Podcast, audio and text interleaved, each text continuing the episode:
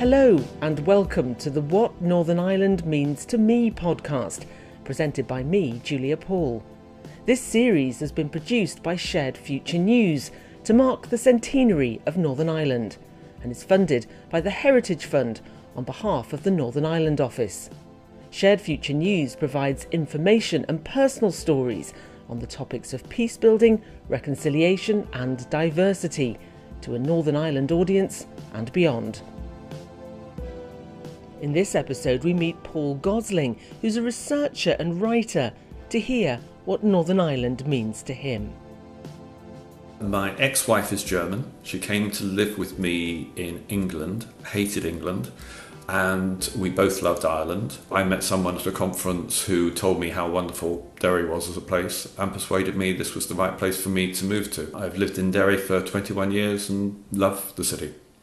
Well, during the Troubles in Northern Ireland, the North was absolutely awful. I was on an anti internment demonstration in Belfast, and someone very near to me physically got killed by a rubber bullet uh, in the chest. So during the Troubles, even as a visitor, you got a very clear sense of how dangerous the place was. Since the Good Friday Agreement, clearly Northern Ireland, the North, has been transformed. It's my home, it's my adopted home, it's the place where my kids grew up, and it's a place where uh, most of my friendships, my social life, uh, my work life is orientated towards. I've done a lot of work, in particular with the Holywell Trust, but also elsewhere in terms of peace and reconciliation work. It's important to try and learn lessons from elsewhere.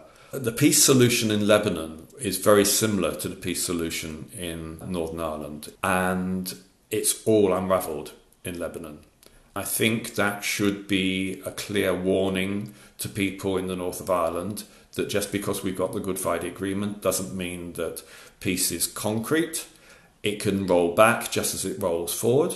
As far as I can see, Northern Ireland is probably too small. It really needs to be part of an integrated all Ireland, and that really logically we need to have a single island as a governance structure.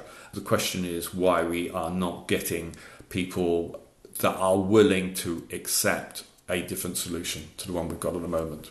I think it's important to recognise that Northern Ireland is not unique there's a global situation politically where identity becomes more important than anything else. Brexit was that. For most people, it was an identity issue.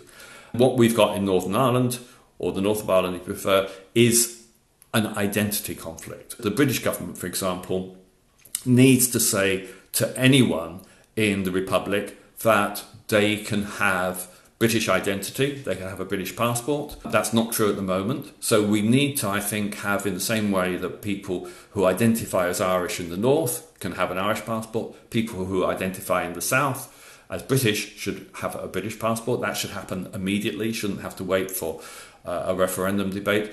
But we, we need to have something which plays down the significance of identity. What I would say to people from a Republican background, from a Loyalist background, from a Unionist background, from a Nationalist background, is that we have to get Northern Ireland working as a political and economic and as a social entity. And that is the way forward, whatever the outcome.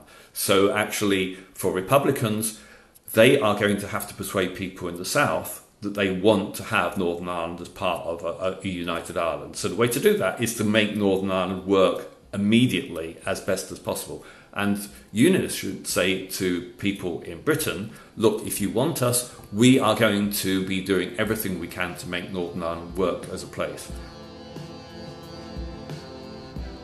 What Northern Ireland means to me is produced by Shared Future News. Our staff include Alan Leonard, Alan Meban, and Julia Paul. Our theme song is Figure in the Fog by Jordan McMurray with thanks to Music Paths. This and other episodes with transcripts are available at the Shared Future News website, sharedfuture.news. You can also follow us on Facebook at Shared Future News and Twitter at Shared Future.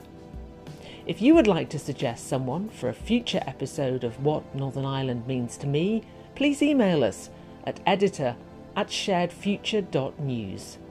Thanks for listening.